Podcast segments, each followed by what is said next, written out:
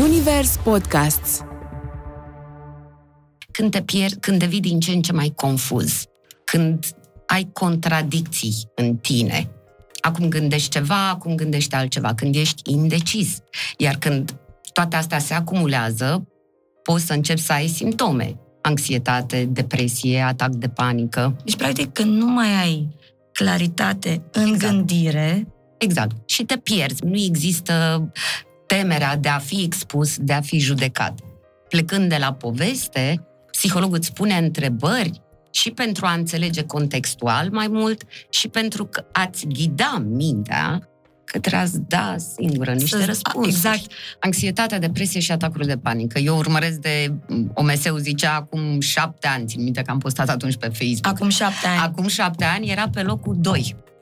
Și uh, ei anunțau că în 2-3 ani o să fie pe locul 1. Și iată, acum, este mai ales cu- anxietatea acum o cu atât problemă a mai mult. generației mele, de exemplu? Da, da, mai ales cu evenimentele din ultimii ani, pandemie și război. Păi ce înseamnă asta? Este îngrijorare, incertitudine.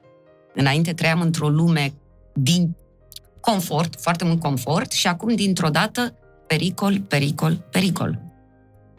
Plus, s-au cam distrus multe din miturile morale ale societății.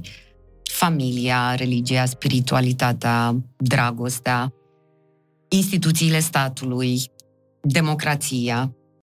Dilema cu Emma de la ZU, un podcast Zunivers.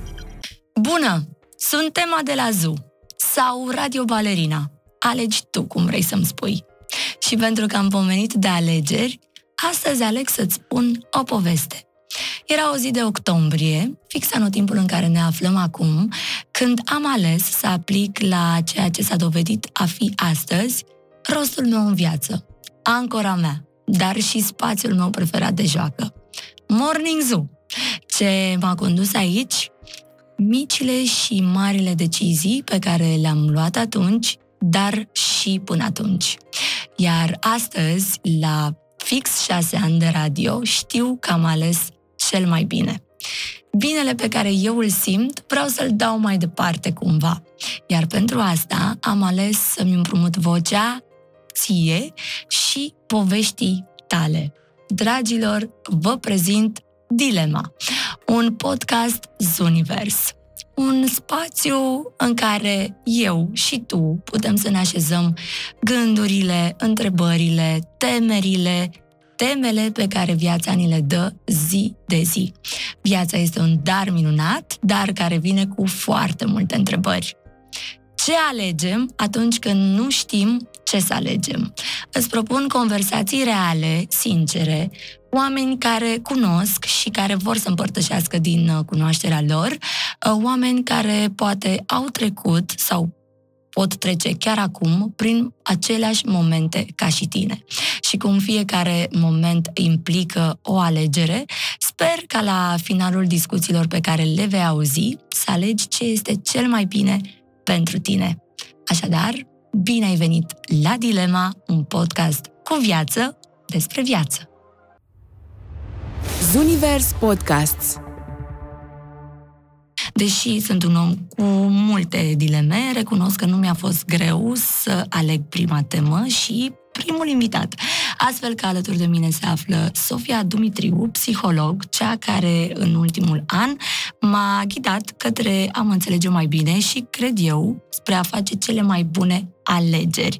Am ales astăzi o temă foarte bună, care cred eu că este de maxim interes. Cât și cum te ajută terapia. Sofia, bine ai venit!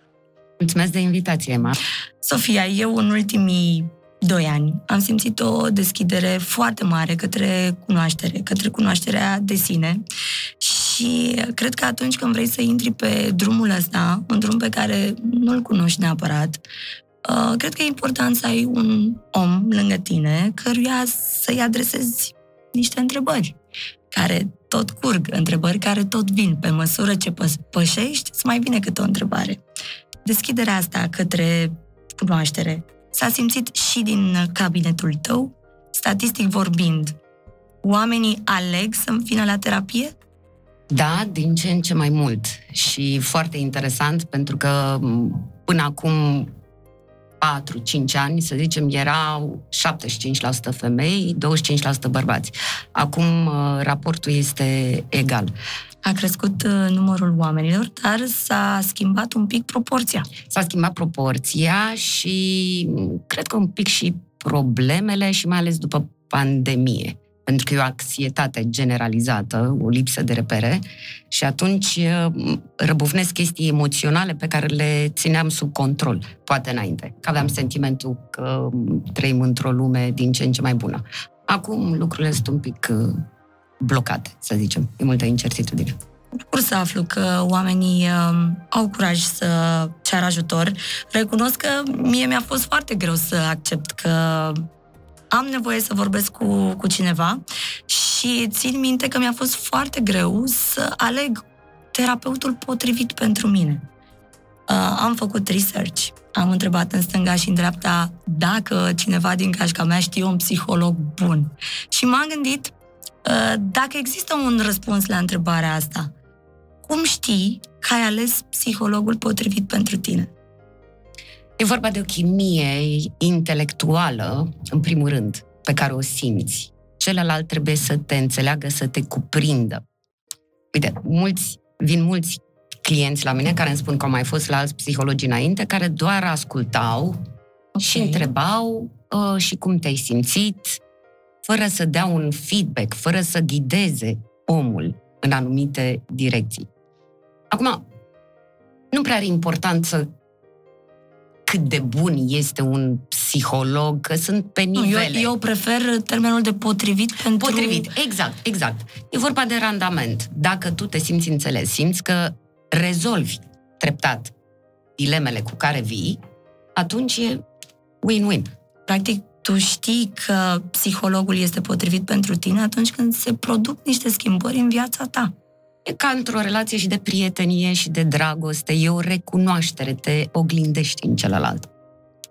Și asta este, adică și uh, sfătuiesc oamenii în general, dacă în două, trei ședințe nu s-a creat conexiunea aia, să meargă mai departe, să caute, să dea să pe YouTube, de exemplu, că în zilele noastre cam toată lumea folosește social media. Da. Să vadă cine este persoana aia, cum gândește, este care principala este... sursă de informații până la urmă. Exact. exact ca și în cazul meu.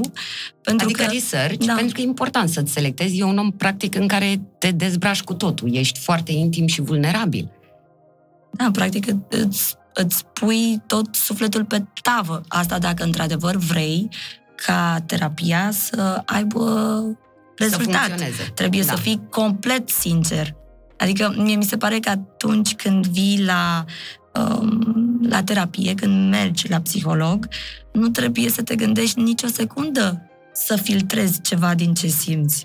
Asta oricum, ca și intenție, că oricum o facem inconștient, prezentăm o anumită versiune a realității, dar asta este versiunea ta, de exemplu. Dacă tu vii la mine cu anumite probleme, anumite dileme, și atunci Psihologul trebuie să spună întrebări din mai multe perspective ca să-și dea seama dacă interpretarea ta e una corectă sau nu. Pentru că de multe ori suferim și suferim degeaba. Suferim în, mai mult în imaginație decât în realitate. Și uh, psihologul poate să facă diferența între realitatea mea adevărată și realitatea arate... pe care vreau să o expun. Există două realități. Nu. Există mai multe realități Ideea e că dacă pe tine te face să suferi, ok, cu interpretarea aceea lucrăm. Dar psihologul poate să-ți arate o perspectivă mai largă, bird view, de deasupra, și să-ți arate că poate întrebările tale nu sunt cele corecte. Adică altele sunt întrebările mai profunde care, care automat să... îți dă răspunsul la stările pe care le ai. Pentru că, în general, totuși lumea vine la psiholog când ceva doare. Când știi că ai nevoie de un psiholog, că ai nevoie de ajutor? Când te pierd, când devii din ce în ce mai confuz, când ai contradicții în tine, acum gândești ceva, acum gândești altceva, când ești indecis. Iar când toate astea se acumulează, poți să începi să ai simptome. Anxietate, depresie, atac de panică. Deci, practic, când nu mai ai claritate în Exact. gândire, Exact. Și te pierzi, pentru că sunt, mi s-a întâmplat și mie. Adică și eu realizez, vorbesc cu mine, normal, cumva sunt propriul meu psiholog și scriu. Scrisul pentru că ajută tu foarte probabil mult. ai învățat să-ți controlezi mintea. Exact, și să-mi pun anumite întrebări și fac câteodată o dedublare din asta eu cu mine și în special în scris, mă ajută scrisul să am aceste conversații cu mine și să-mi dau răspunsuri. Pentru că și eu, zic, la, vreau să mă duc la psiholog, adică pe undeva am o ușoară invidie. Dacă n-aș fi fost psiholog, m-aș fi dus tot timpul, cumva. Uite, sunt uh, Oliver Sacks, care este un nume în neuroștiință, a murit acum 2 ani. Cu el am descoperit, de fapt, uh, neuroștiința. Iar el s-a dus toată viața, a avut timp de 50 de ani un psihanalist. Cu siguranță. Același. Același. Nu l-a schimbat. Timp de 50 de ani, nu l-a Timp de schimbat. 50 de ani. Și mai este acum, uh, tot pe neuroștiință, Andrew uh, ha, uh, Huberman, cred că așa Mhm. se... Da, îl urmăresc. Nu-l înțeleg în totalitate, Neuroscience Lab. E recunosc. foarte tehnic, foarte tehnic. Dar îl urmăresc. și e bun. Chiar azi am pus pe story un podcast pe care l-am ascultat cu el.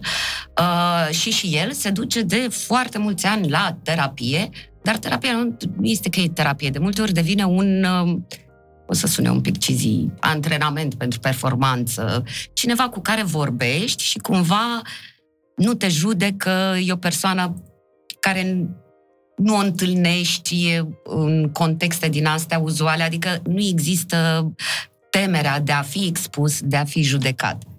De a avea din când în când conversații cu cineva care știe mai bine cumva schema noastră a individului, socială, pentru că oricând ne credem noi de speciali și de diferiți, suntem un clișeu din punct de vedere al nevoilor. Dar revenind la, um, la cum știi că ai nevoie de un psiholog, ai menționat două lucruri. Atunci când nu mai ai claritate în gândire, practic când îți este foarte greu să iei o decizie sau um, e apăsător momentul în care trebuie să iei o decizie, dar ai mai spus ceva. Când ai stări de anxietate. Atunci când doare. Da, când doare. Păi, și așa se manifestă durerea. Încep să ai anxietate. Ce înseamnă anxietate? E incertitudine, îngrijorare. Tocmai pentru că trebuie, simți nevoia unei schimbări și nu știi care este corectă. Nu știi dacă te duci pe drumul cel bun. Și un psiholog, dacă este și are o cultură mai mare, te poate ajuta să-ți prin întrebări, că nu este că îți dau eu, chiar dacă cu, știu răspunsul. Asta cu întrebările. Um, m-am, m-am gândit foarte mult ce o să se întâmple atunci când deschid și pășesc prima dată. Ai avut emoții? Da, am avut foarte mari emoții. Nu știu dacă îți, îți Da, mie amintești. nu venea să cred că pă, pare o tipă foarte self-confident. O, Sau ar trebui să fie. Sunt, într dar uh, acum fac o paranteză um, și o să vreau să dezbatem la un moment dat și um, treaba asta cu încrederea în sine, pentru că eu cred mai mult în loialitatea față de mine decât în încrederea de sine, dar Interesant. revenind Da. la, la prima vizită la, la psiholog. Uh, mie mi se pare foarte important să discutăm despre, uh, despre aspectul ăsta, pentru că nu există nicio informație despre... Uh, nu ai un protocol de urmat. Adică noi știm că atunci când mergem la medic, trebuie să ne curățăm urechiușele, să avem grijă la... Bine, te duci și cu Exact. simptomele, ce te doare. Dar te Le- întrebi ce Da. se întâmplă din momentul în care eu deschid ușa și pășesc și mă așez pe canapea. Ce urmează să se întâmple? Vorbesc eu sau mă întreabă Păi, încep psihologul? Ce te doare că te-a adus ceva acolo și automat, plecând de la poveste, psihologul îți pune întrebări și pentru a înțelege contextual mai mult și pentru că a-ți ghida mintea către a-ți da singură niște Să- răspunsuri. Exact. Asta, asta mi se pare important de reținut, că atunci când mergem la psiholog, este bine să, să nu avem uh, așteptări de soluționare de la el. El te ghidează, practic, prin modul în care te face pe tine să-ți pui întrebări. Exact, și să-ți pui întrebările corecte. Că de multe ori, când ești, devii obsedat de problemă. Și tocmai asta îți creează anxietate. Devine un cerc vicios. Anxietatea te face să, cu atât mai mult, să nu mai vezi clar. Și de multe ori, soluția e atât de simplă, dar, Dar tu, dacă din schimbi cauza perspectiva, anxietății, nu o Exact, poți vedea. nu mai vezi. Și sunt foarte multe aspecte, pentru că deciziile în general implică multe alte persoane, nu e atât de ușor. Și evident că te duci la psiholog când sunt chestii complexe. Știu că mi-ai spus un lucru foarte important, uh, uh, nu mai știu exact uh, în ce context, dar mi-ai spus cum să știi ce gândești dacă Că nu, nu te te auzi. auzi. Exact, dacă nu te auzi vorbind. De-aia, Și- pentru că gândirea, de fapt, mintea, când o studiezi, e, e, f- e foarte simplu, dar îți ia mult până când ajungi la simplitatea asta de a înțelege cum funcționează. Avem 70.000 de gânduri pe zi. Asta, Nu le este, conștientizezi. asta este o statistică... Da, am studiat și eu zic, dar cum ați calculat? E vorba de impulsuri electrice. Mă rog, e o aproximare între 70.000 și bă, 90.000 de gânduri. Ei, majoritatea sunt inconștiente, evident, că dacă te întreb ce ai gândit ieri, nu cred că o să poți să spui, poți să zici ce ai făcut, ce ai simțit, dar ce ai gândit, prea multe, nu vei putea spune. Ei, aceste gânduri durează milisecunde. Ele se rotesc în capul nostru, pentru că tot timpul anticipăm, luăm decizii, ne pregătim, dăm replay la anumite De la chestii anumite pe care gânduri, le-am da. făcut. Și aceste gânduri sunt repetitive. Majoritatea sunt cele de ieri, pentru că de ieri pe azi gândurile nu se schimbă dacă tu nu bagi informație nouă. Se numește rumination. Rumination. Da, practic, rumege aceeași idee pe repeat. Și asta, într-adevăr, se duce, e o gândire de tip obsesiv și de asta zic că ai nevoie de multe ori cineva să îți arate um, imaginea de ansamblu și că pe te-ai care pierdut. tu nu, nu reușești să o vezi. Și, practic, asta este, um, asta este una dintre schimbările pe care ar trebui să le aștepți de la tine în cadrul terapiei. Să poți să vezi cu ușurință imaginea de ansamblu. Și să accepti și niște adevăruri, că de multe ori ajungi la niște concluzii care poate nu sunt flatante despre tine. Sau niște adevăruri greu de tolerat despre omenire. Sau niște decizii care sunt grele, dar care în perspectivă te salvează de o suferință mai mare decât dacă nu ai luat nicio decizie. Tu crezi că toată lumea are nevoie de psiholog, oricine? Toată lumea are nevoie de psihologie. E o diferență. Și apoi consider că toată lumea are nevoie să, înțelegând psihologie, citind despre noi înșine, și nu doar psihologie. De exemplu, dacă citești istorie, literatură, înțelegi foarte multe despre om. Pentru că suntem... Filosofie? Exact, suntem istoria devenirii noastre. Psihologia, de fapt, a plecat din filozofie. Freud, de exemplu, a plecat, s-a inspirat mult de la Nietzsche. Îl consider Da. pe Nietzsche cel mai uh, tare și mai nefericit psiholog care a existat vreodată. Ei, și atunci, în diverse momente ale vieții, tocmai îți apare un blocaj.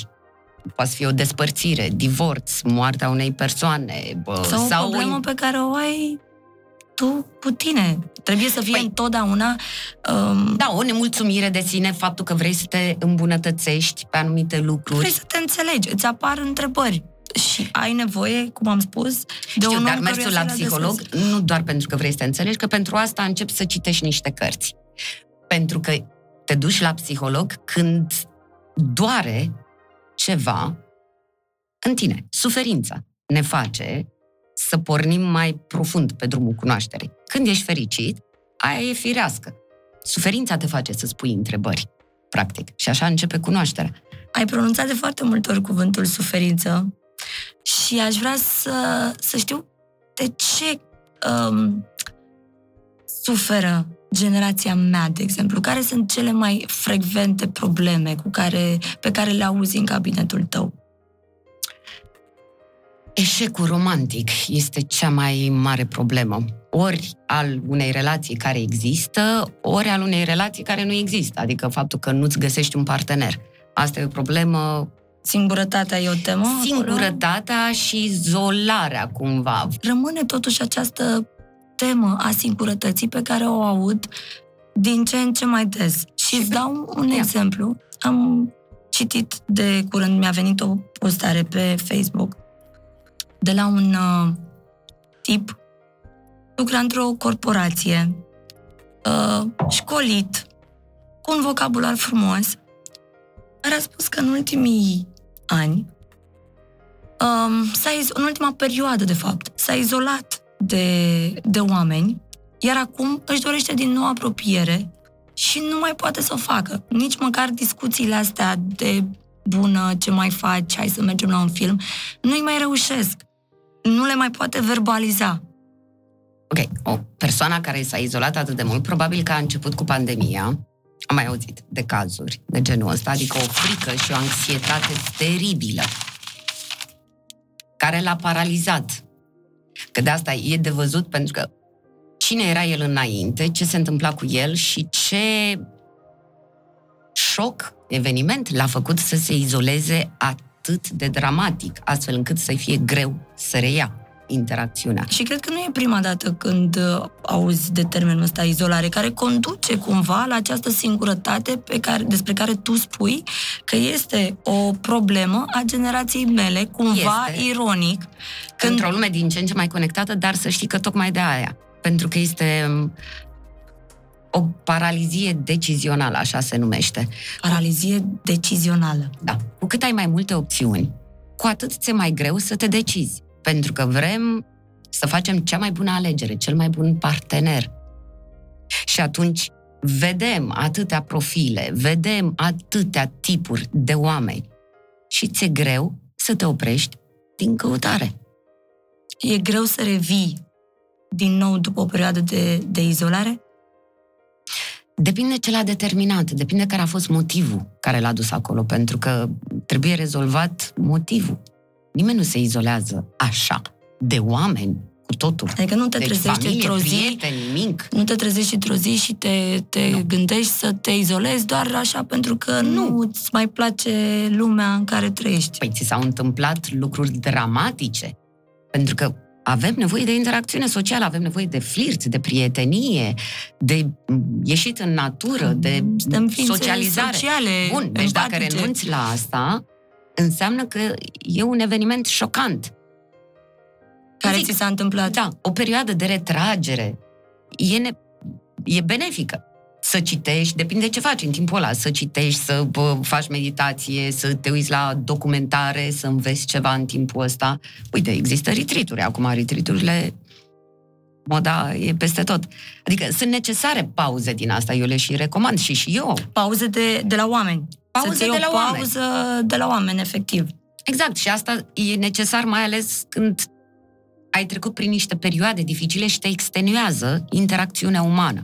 Și atunci ai nevoie de, ok, un fel de mental spa la tine acasă sau depinde dacă ai sau unde să te la duci. psiholog ca să îi spui ce, ce nevoie ai.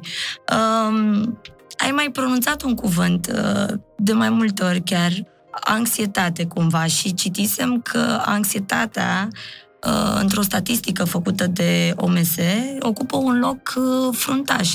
Probabil se leagă și cu tema singurătății despre care noi am povestit. Uh, Anxietatea, depresie și atacurile de panică. Eu urmăresc de, OMS-ul zicea acum șapte ani, țin minte că am postat atunci pe Facebook. acum șapte ani. Acum șapte ani era pe locul 2. Și uh, ei anunțau că în 2-3 ani o să fie pe locul 1. Și iată, acum, Este mai ales, anxietatea acum o cu atât problemă a mai mult. generației mele, de exemplu? Da. Da, mai ales cu evenimentele din ultimii ani, pandemie și război. Păi ce înseamnă asta? Este îngrijorare, incertitudine. Înainte trăiam într-o lume din confort, foarte mult confort, și acum, dintr-o dată, pericol, pericol, pericol. Plus, s-au cam distrus multe din miturile morale ale societății. Familia, religia, spiritualitatea, dragostea, instituțiile statului, democrația. Ei, toate acestea, pentru că se fac, e foarte multe informații, se fac documentare, se fac filme acum despre tot felul de escrocherii, de la mm, escroci romantici, la industria farma, la uh, guru, fake gurus, abuzuri și le vedem. În contextul ăsta al uh, singurătății, al anxietății despre care am vorbit, crezi că există riscul de a deveni dependent de psiholog, de a vedea în el un prieten, o prietenă, Există. să te, să te agăți, știi, din izolarea asta, din singurătatea asta, să te agăți atât de mult de psiholog încât orice-i face, orice decizie ai avea de luat, îl suni. Cum Nu, faci dar cu nici nu prietena sunt- ta cea mai bună, știi? Nu, dar nici nu se întâmplă asta. Nu poți să-ți suni psihologul. Nu ți s-a întâmplat niciodată ca cineva să-și dorească să fie atât de... Primesc Dependent mesaje de- și sunt... Nu, nu. Nu în cazul meu, cel puțin. Eu nici nu urmăresc asta. Încerc să fac omul să devină... s- să învețe să gândească, în primul rând, să-și înțeleagă nevoile și, practic, să învețe algoritmul prin care să-și rezolve dilemele și problemele ulterioare cu care se va confrunta. Nu este o dependență, adică dacă apare o dependență, uite cum ți-am dat exemplele cu Oliver Sacks și Andrew Mhm, care a Huberman. făcut terapie cu același Exact. psiholog 50 de ani. Nu e dependență. Sau e ca și cum ai fi dependent de pă, soț. Sunt căsătorită 50 de ani. Oare nu e dependență? Da, bine, e altă Știi, dinamică a Da, relației e altă acolo, e dinamică, altă dar relație. să te duci la un check-up din când în când, că uite, de exemplu, îți diver...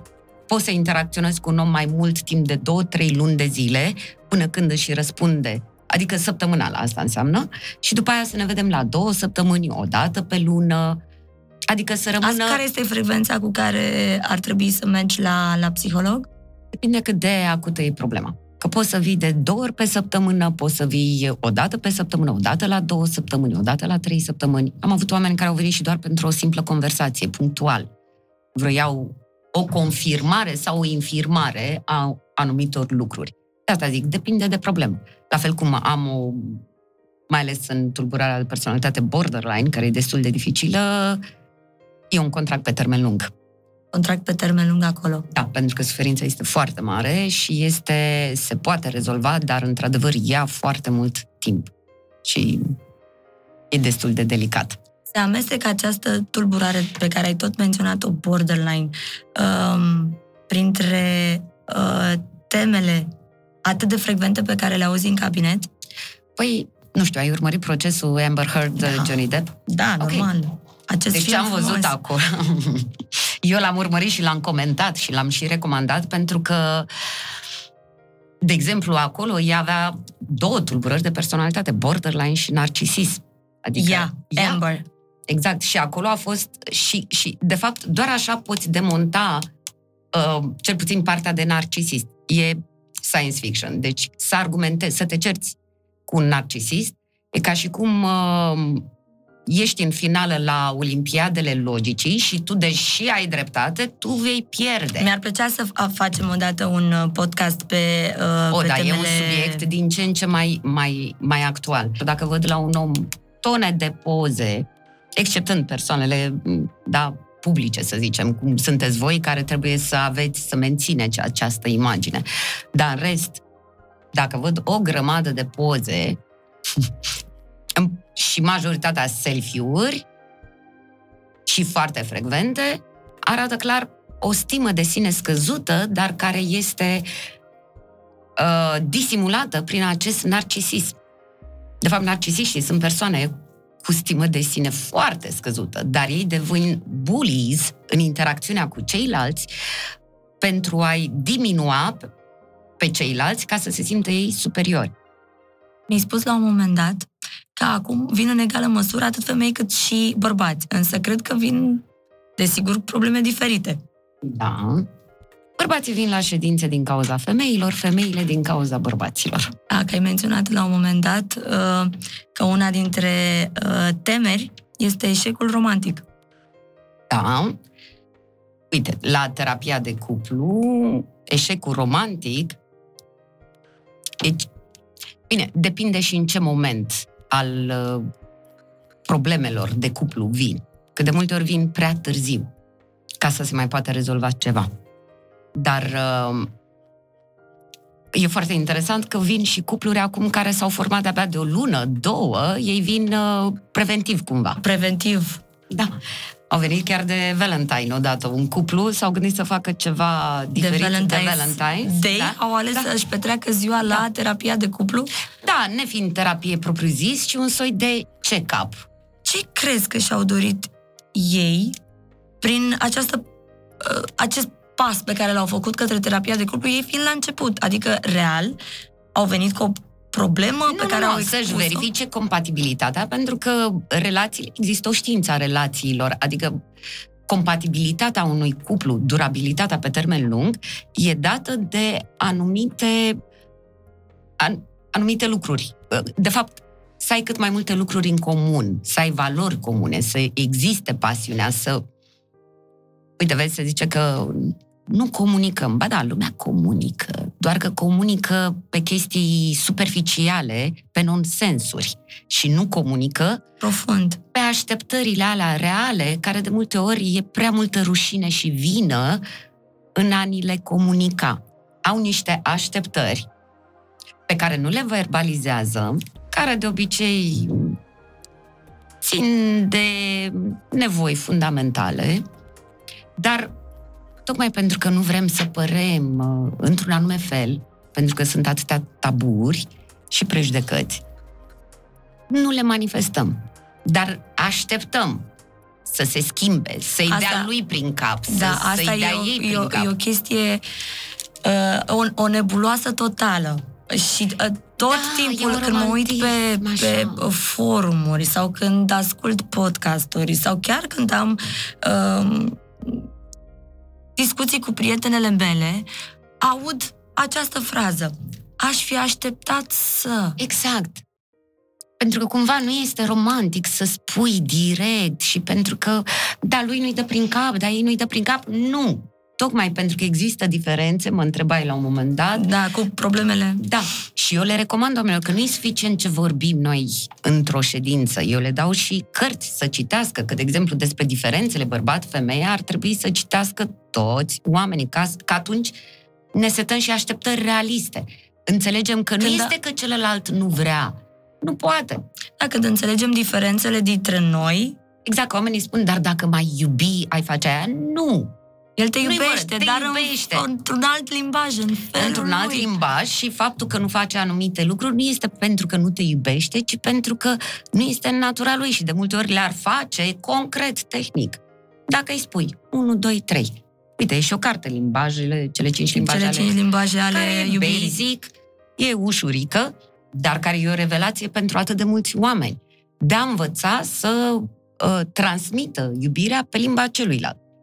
Terapia de cuplu te ajută să, să găsești un limbaj al iubirii comun? Nu. Adică dacă nu există acest limbaj comun, el nu poate fi practicat, nu poate fi căutat, uh, cum, cum spuneam noi, de teme concrete, că vin la tine cu o problemă concretă. O problemă concretă, doar că, vezi, multe cupluri sunt, de fapt, mismatched. Sunt nepotrivite.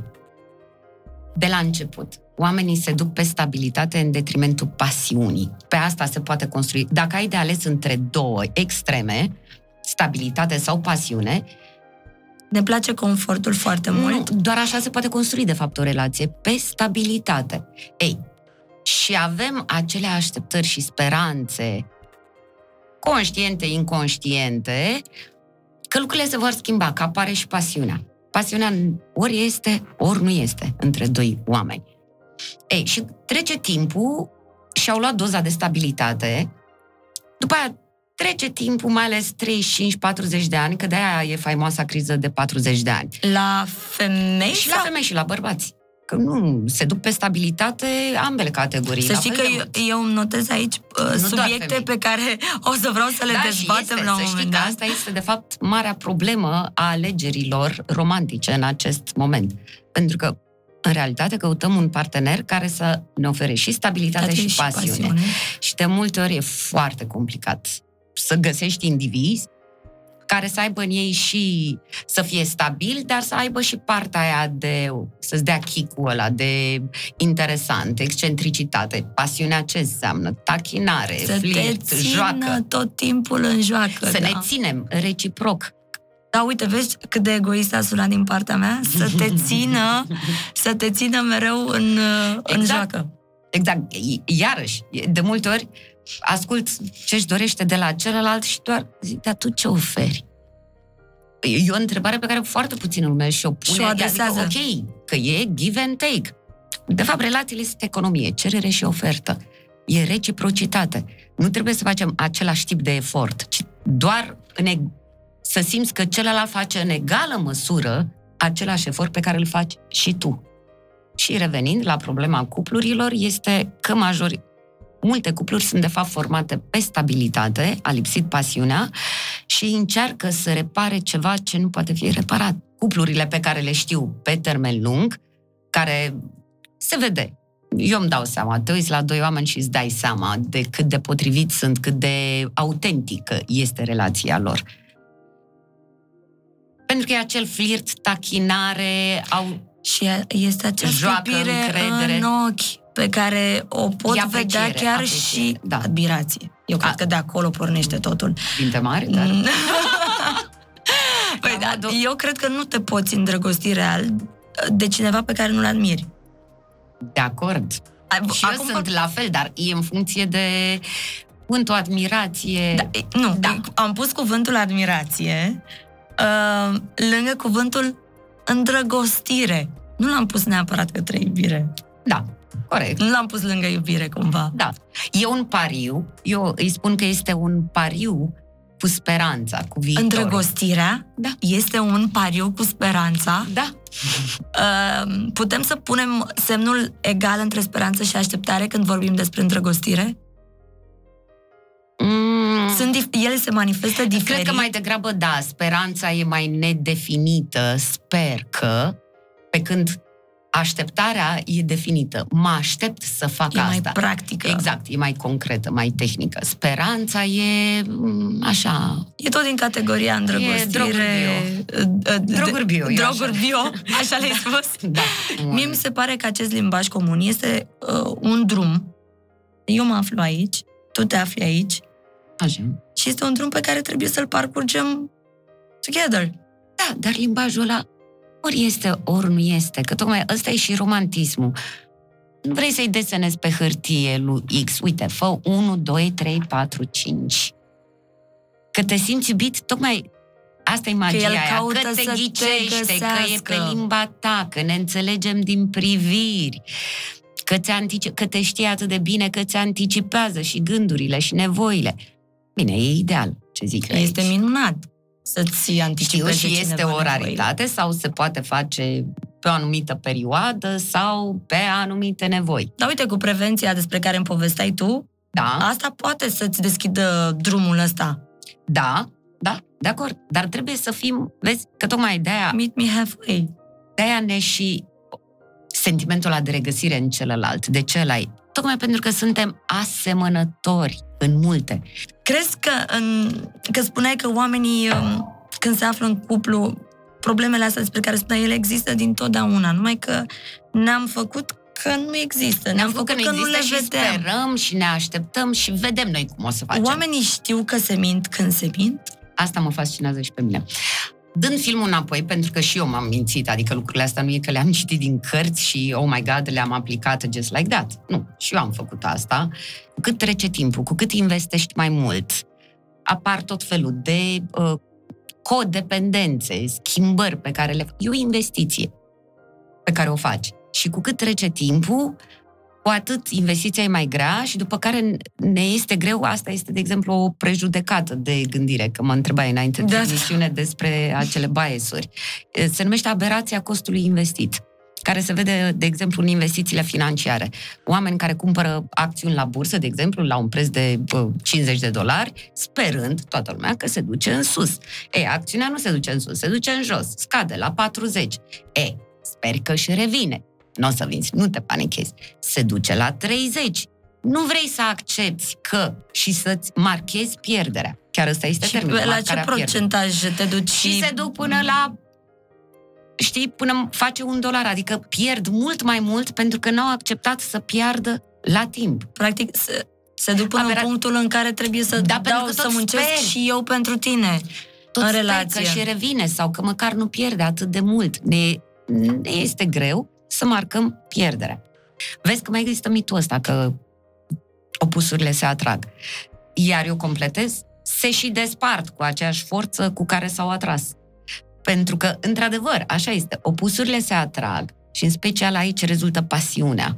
Pentru că, uh, din punctul meu de vedere, vezi în celălalt ceva ce tu nu ai putea, n-ai nu ai curaj. putea, dar ai vrea deocamdată. să înveți exact. de la celălalt, dar tocmai asta este paradoxul, că ne atrage ceva ce și, Și noi, noi avem. vrem, Și nu, am- vrem să dezvoltăm în noi, în persoana noastră, și după care începem, de fapt, să ne uh, criticăm unul pe celălalt, pentru că nu face niciunul un pas către mijloc. Și începe acel, da, iubește-mă așa cum sunt, da, așa mai cunoscut. Începe acele justificări. Că uh, simți că mm, I'm not good, nu sunt suficient de bun. Da, eu am văzut ceva în, în tine, ceva ce mie îmi lipsește, după care treaba asta cam început să mă deranjeze. Asta, rog, te ascult. în- în- asta încerci de fapt să spui. Că mi s-a părut Da. fascinant Da, că ai uite. ceva ce mi-ar plăcea să am uh, sau ceva ce am deja, dar n-am atât curaj să Da, uite, expun. E simplu, un om pragmatic cu un om emoțional. Cel care este prea pragmatic îl atrage emoția și cu ceea ce Căldură. vine la pachet, sensibilitate, poezie, afecțiune. Iar cel care este preponderent emoțional vrea să devină un pic mai pragmatic. Are nevoie de asta. Asta Ei, este un exemplu de uh, opusurile se atrag, nu? Da, da. Dar după care ei se atrag, se îndrăgostesc, pentru că e acel sentiment, câte nevoie am de tine, reciprocă, e o nevoie reciprocă, dar care, după care niciunul, el nu devine, am pus așa, el pragmatic, ea emoțional, hai să o punem așa. Păi cam Totuși, așa e. Un pic. Că Ei, sau, cam Iar așa e. ea începe să-i reproșeze lui că nu e deloc sensibil, nu e romantic, nu e tandru, iar el să-i reproșeze ei că, Că e e cu prea- capul în nori, că nu se poate baza pe ea, că uh, stă toată ziua vor, și vorbește cu prietene, chestii de genul ăsta. Și încep să-și reproșeze lucrurile astea. Deși inițial tocmai asta i-a atras. Dar asta pentru că fiecare ar trebui să învețe de la celălalt. Dar nu, după aia încep, începem să ne criticăm. Cât și de am mult făcut asta. și- dăunează reproșurile într-o, într-un cuplu? Se ajunge la disperare cronică cu timpul și la mm, resentimente, pentru că dacă nu se, repet, nu se repară, eu întotdeauna zic, și am și eu personal o regulă, eu zic de două ori o, o chestie.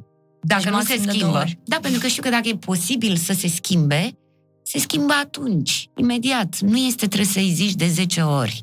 Uite, iarăși, oamenii nu înțeleg cum funcționează schimbarea. Ce se poate schimba la un om și ce nu. Că nu este că putem să ne schimbăm așa Doar de dragul personalitatea amorului. caracterului. N- Nici măcar nu ne putem. Dintr-un poate- om rău, Un om pentru iubire nu se poate schimba total? Uite, foarte bună întrebare. Pentru că e această așteptare că pentru că mă iubește și uite cât de mult mă iubește, dacă vrea, poate. Nu. Un om Există asta cu dacă vrea, poate? e ca și cum dacă eu vreau acum să am un 80, pot?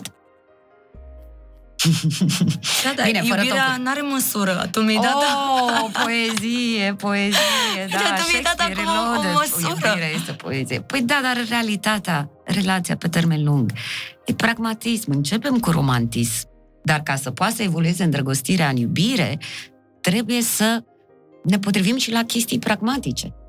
Uite, să faci dintr-un... să schimbi. Iarăși ne întoarcem la narcisism. Un narcisist nu poți să-l schimbi. Un om egoist sau un om rău sau un om care minte mult nu se va schimba. Dar un om care este prea empatic, prea sensibil, pot să-l ajut să se schimbe, să învețe să pună limite, să spună nu, să învețe un egoist sănătos. Deci, Ce înseamnă egoismul sănătos?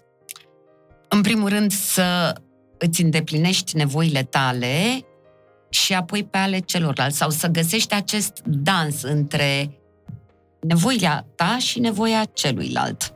Asta înseamnă egoist sănătos. Pentru că asta se aplică la persoanele care sunt mai întâi ceilalți. Sunt people pleaser. Și au această traumă de mulți. De rana de borderline, abandon. de abandon și atunci le e frică să nu piardă și se vor da peste cap pentru celălalt. Astea sunt probleme cu care tu te confrunți la terapia de cuplu, Uh, da, uh, pe care le auzi. da, da. Și astea sunt cele mai fel complicate. De, ce fel de final are o astfel de relație? E sfârșitul, nu se poate. Nu are cum. Asta mi-aduce aminte Iubirea de, înseamnă empatie. Se bazează pe empatie. de ambele părți. de ambele părți. Iar dacă unul nu are, nu e posibilă iubirea. Ce înseamnă? Că de-aia când ne reproșăm, dar dacă mai iubi, îi anticipezi nevoile, preferințele. Iubitul știe că îți place prăjitura aia, îți face o surpriză, îți aduce, știe că te întorci obosită de, de la serviciu, Îți ți-a dă pregătit spațiu. el uh, masa. Asta înseamnă empatie.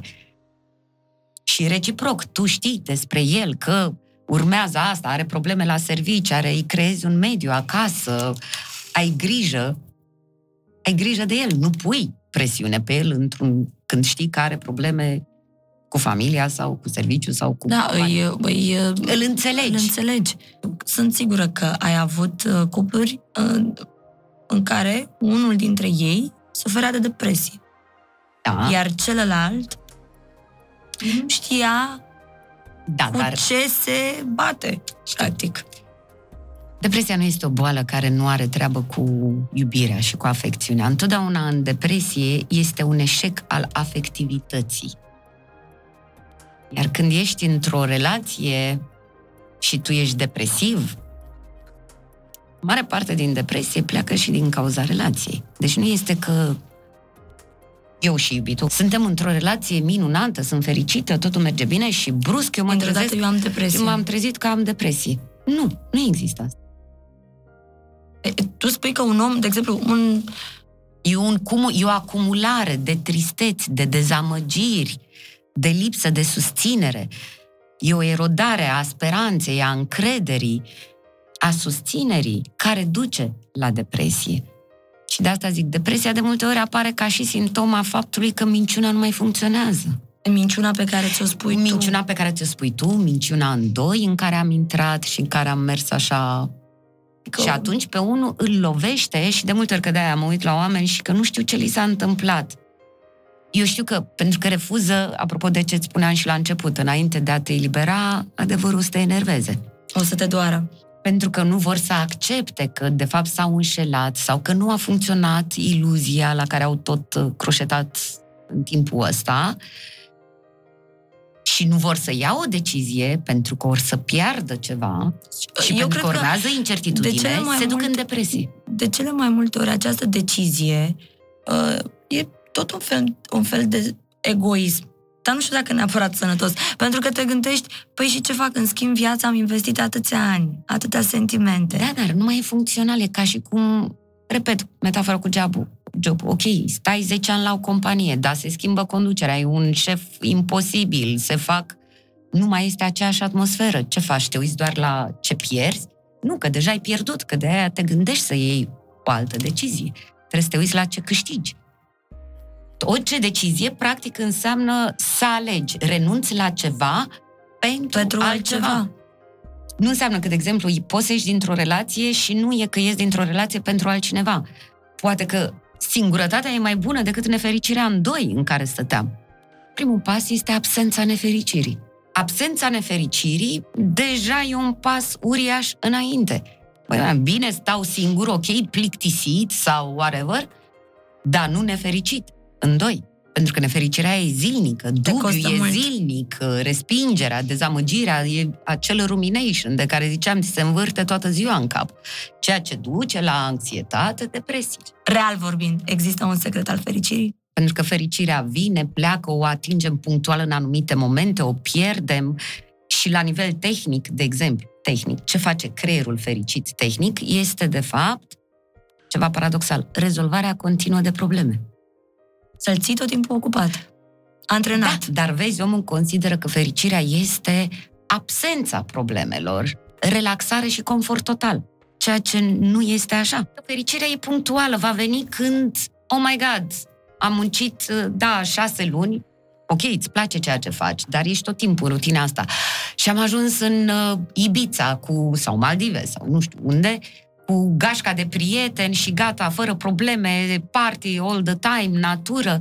E fericire te-ai întors acasă de pe aeroport, mine mă apucă. Unde mai e fericirea? Deci nu este că... Și uh, tot Nu e- timpul nu e ni o se întâmplă constantă câte fericirea? Ceva. Nu Nu, are este. cum, pentru că tot timpul ni se întâmplă ceva. Ba cu părinții, ba cu serviciu, ba cu sănătatea, ba cu iubitul, ba cu prietenele, ba cu societatea. Deci cum poți să fii? Nu ai cum, pentru că viața, de fapt, realitatea este o rezolvare continuă de diverse probleme. Îmi dau seama acum, pe măsură ce te ascult, că am atâtea întrebări uh, și atâtea Continuă. teme pe care aș vrea să le uh, dezbatem. Interesantă psihologia, nu? Foarte interesantă, dar știi cum e pe măsură ce descoperi? Știu, Cu atât îți pui mai multe întrebări. știu, dar odată ce ai pornit pe drumul ăsta, deși că și eu mi-aș fi dorit să mă pot opri. Nu te Uh, poți cât opri. de mult contează relația cu tine în relația de cuplu? 200%. Wow! Uite, asta e iarăși o chestie ușurică, dar foarte reală. Adică toată lumea a auzit-o. Nu poți să iubești pe cineva dacă nu te iubești pe tine însuți. E Și adevărat? pot să și explic tehnic de ce este așa. Pentru că ce înseamnă? Dacă nu mă iubesc pe mine, înseamnă reversul. Nu mă plac, mă detest, mă urăsc, mă judec, mă critic. Vine cineva și mă iubește, eu nu voi avea încredere Că el mă iubește. că el mă iubește, că eu însă îmi critic toate lucrurile astea. Tocmai pentru că au o stimă de sine scăzută și chiar, deci nu există. Bărbatul ăla le ofere N, o grămadă de dovezi de iubire, dar pentru că ele, Ele nu nu, se se, iubesc. iubesc, nu e niciodată Bine, suficient. da, poate și exista trăiesc tot și timpul. inversul uh, situației. El să nu se iubească A, suficient da, da, da, de da, mult da, de acord. și tu poți veni cu Autodistructivitate, în toate general. uh, dovezile de iubire pentru că el nu te va crede. Exact, te respinge, pentru că, tocmai de-aia zic, dacă tu ești în conflict cu tine însuți, vei aștepta după aia exagerat de multe confirmări de la celălalt care celălalt te iubește la modul normal și devine disperat după aia de această nevoie constantă de validare, de gelozie dovezi. cu care vine la pachet după aia. Pentru că dacă tu nu ai încredere în tine că nu că merit, toți merităm să fim iubiți, ci că sunt suficient pentru celălalt, Dacă eu îmi sunt suficientă mie, eu pot să îi fiu suficientă Dacă și sunt lui. mulțumit. Pentru că a, fi, a te iubi pe tine înseamnă, de fapt, a fi mândru de tine, a fi mulțumit de tine, a fi împăcat cu tine. Care înseamnă din start liniște, adică mai multă liniște, nu conflict, nu contradicție, nu... Um, Nu jocuri de putere, Exact. nu orgoliu, nu ego, ci pur și simplu iubire Ei, și empatie. Ah, ce poetică ești. Da, ești toată poetică. Da, da, da. frumos. Mi-ai zis că, stai, eu tot revin la treaba asta. Îndrăgostirea este un pariu cu speranța. Iubirea, pe, cu ce pariază? Cu timp. Este un răspuns pe care cumva uh, l-aș fi intuit. Iubirea pariază cu timpul. Eu nu pot decât să-ți mulțumesc pentru timpul pe care mi l-ai acordat. Am o grămadă de teme și o grămadă de întrebări și tare mult mi-ar plăcea să, uh, să mai stăm de vorbă. Mai Să mai continuăm. vii. A fost o plăcere, Emma. Pentru să că- mă mai inviți. O să te mai invit pentru că acum am și mai multe dileme. Așa începe, știu. Dar să știi că există un final. Și o să-ți placă. Asta și doar. Eu sper că acest podcast să, să câștige pariul cu timpul. Îți mulțumesc, uh, Sofia, îți Cu drag. mulțumesc tare mult. Dragilor, așa se încheie primul episod din uh, Dilema, un podcast cu viață despre viață și pentru că am ajuns aici și pentru că m-ați ascultat și m-ați urmărit, dar și pentru că am reușit să-mi înfrâng emoțiile, vreau să ne răsfățăm cu o mică poveste. Se spune că un singur fluture poate să provoace un adevărat uragan la capătul celălalt al pământului. Atunci când el bate din aripi, provoacă o adiere infimă, dar care, treptat, capătă viteză și putere. Așa e și cu schimbările din viața noastră. O schimbare mică pe care alegem să o facem astăzi poate să declanșeze o cascadă de schimbări mari. Nu uitați că toate valurile mari au fost mici la început, iar fluturele despre care ți-am povestit poți fi chiar tu. Te pup! Zunivers Podcasts